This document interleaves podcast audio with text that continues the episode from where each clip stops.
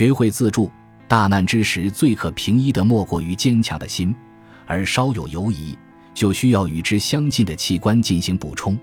能够自立的人，磨难相对要小。切勿向命运低头，否则将会令其不堪忍受。有人在工作上自助能力较差，由于不善料理而倍感辛苦。